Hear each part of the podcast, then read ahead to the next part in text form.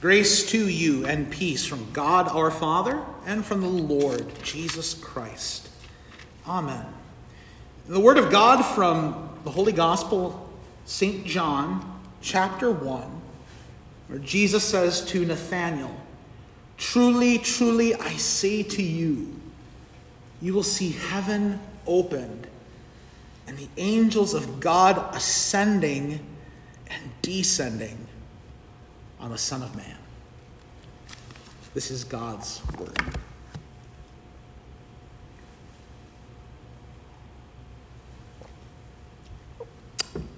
A little bit of introduction first, if you looked at the top of your bulletin. Today on the church calendar is the saint day for Saint Bartholomew, one of the apostles of our Lord Jesus Christ. That might seem a bit confusing because nowhere is Bartholomew mentioned in any of our readings for this day. Well, actually, he is. He was also known by the name Nathaniel. He's not talked about a lot. His only real account is right here in John chapter 1. We do know that there's a very strong tradition in the church that supposedly Nathaniel or Bartholomew carried the gospel of Jesus Christ all the way to Armenia. And he was put to death, it's said, according to church tradition. And again, when we say tradition, means the scriptures don't tell us, but there's a word that's been passed down that may be true, it quite possibly could be true, or it could have some errors in it we don't quite know. But the, the tradition says that Bartholomew, Nathaniel, was martyred for preaching of Jesus Christ by being flayed to death. It's not unusual for people in the Bible to have a couple different names. We've heard on Sundays for the last number of weeks about Abraham, who before that was called Abram, his wife Sarah, before that was named Sarai.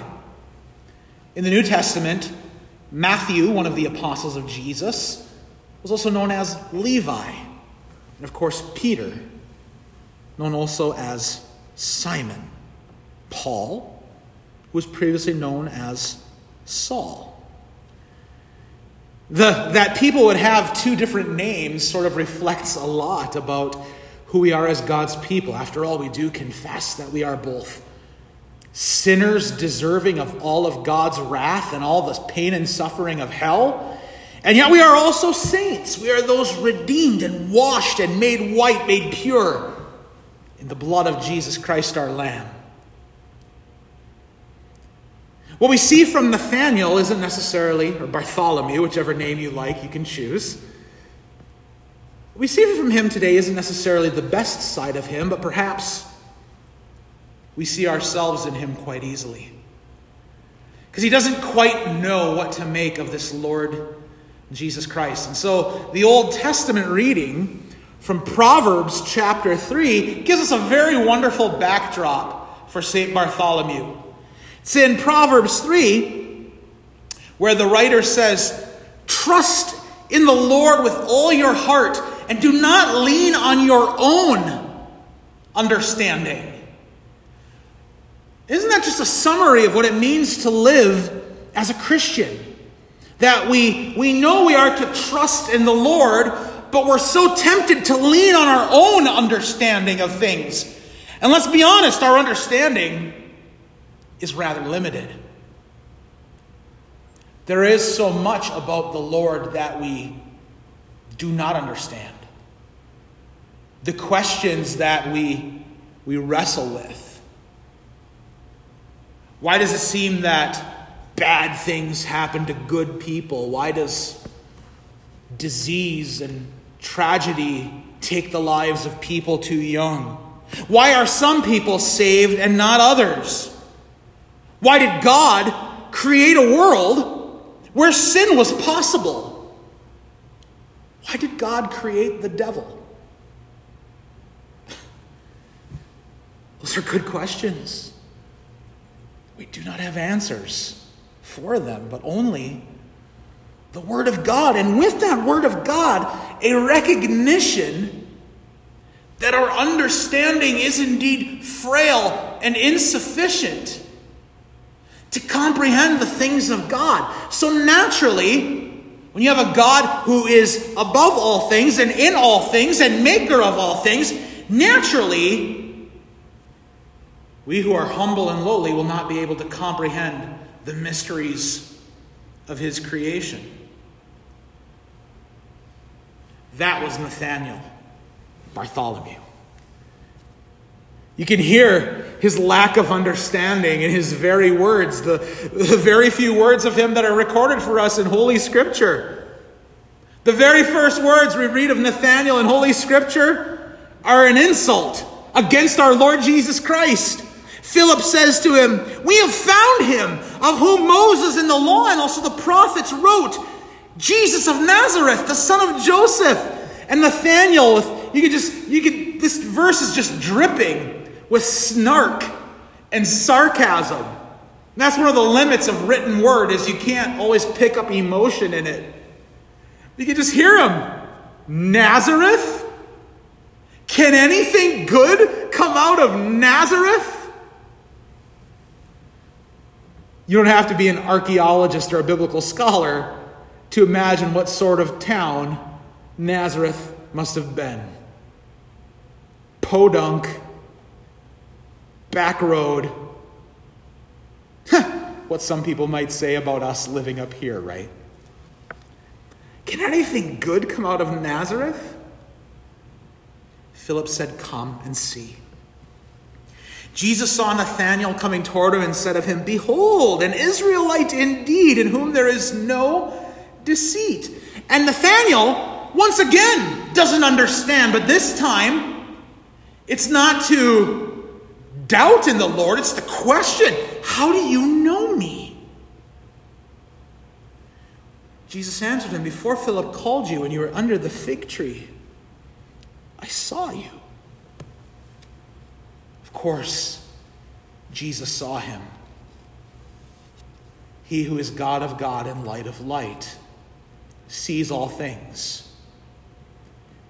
Even Nathanael, who doesn't understand even you and I, who lack understanding. Trust in the Lord with all your heart and do not lean on your own understanding.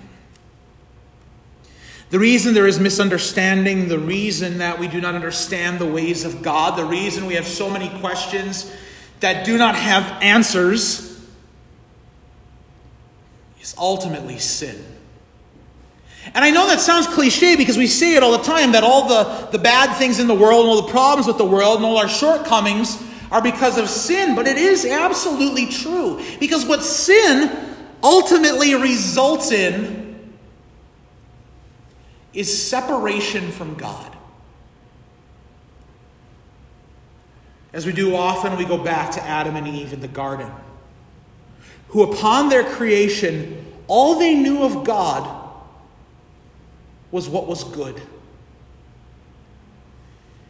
He kept them from the tree of knowledge of good and evil because he did not want them to know evil, but only the good that came from his hand. And yet, the knowledge of evil did enter the world through their sin, through the temptation of the serpent. And remember how Adam and Eve responded after they ate the forbidden fruit that they had been commanded not to eat. We read in Genesis chapter 3 that they noticed that they were naked and they were ashamed. And when they heard the voice of the Lord in the garden, they hid themselves. Sin is the wedge that separates God from his people. Sin is the wedge that separates God and you and me.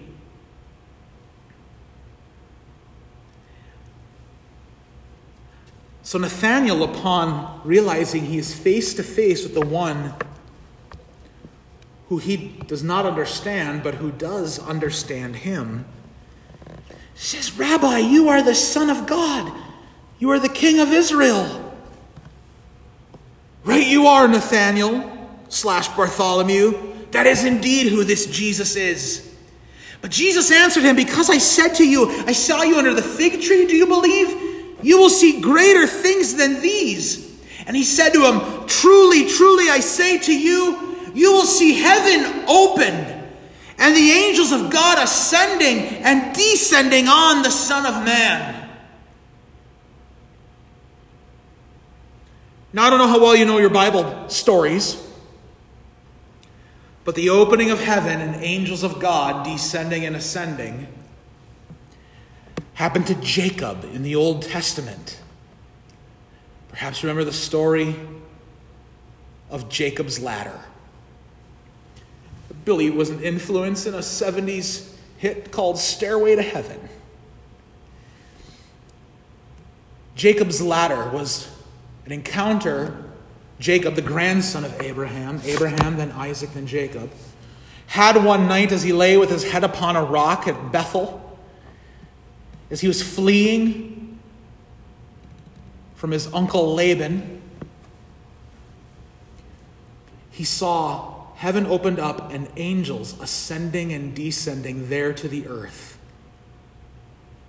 Most people mistakenly assume that the ladder that extended between earth and heaven was that Jacob might go up to heaven, but it wasn't. It was that angels could come down and go up. It was that heaven would be open to Jacob down here. Jesus is himself our Jacob's ladder. He is the one who is that bridge between heaven and earth. Not just so that we would find a way to heaven, which indeed we do through Jesus Christ, but also so that heaven would reach us. Jesus, the one foretold all the way back in Genesis 3, who would be the one to come to die for the sins of the world, he removes the separation. He removes what keeps God and us apart. the answer to the questions that arise in this world of so much confusion and uncertainty and doubt and disbelief is Jesus. His death for sin, His resurrection to conquer the grave, His victory to give us life his victory to, in the words of St. Paul, reconcile us to our Father in heaven. To be reconciled is, of course, to fix what is broken, but it's also to be brought back together. And that is what Jesus does for Nathanael slash Bartholomew and for you and for me. He removes the obstacles, the roadblocks, the sin that keeps us from our God. Nathaniel, aka Bartholomew, would become a preacher of this good news. His misunderstanding, his lack of comprehension of how his God was at work, was overcome by the Jesus who opened heaven to him and to us. Indeed, we call what we do here in our communion service divine service. God's service to us. Because here in this place, Jesus opens heaven to you. And we sing, as we say in the preface to Holy Communion, we sing with angels and archangels and all the company of heaven. The angels that ascend and descend from heaven to earth, they join their voices with ours. And heaven, God Himself reaches down to you here and now to feed you, to strengthen you, to restore you, to remove your sin. Thanks be to God for the gospel preached by Bartholomew, by all the apostles, by all the church that delivers unto us Jesus now and forever. Amen. The peace of God, which passes all understanding, keep your hearts and minds in Christ Jesus. Amen.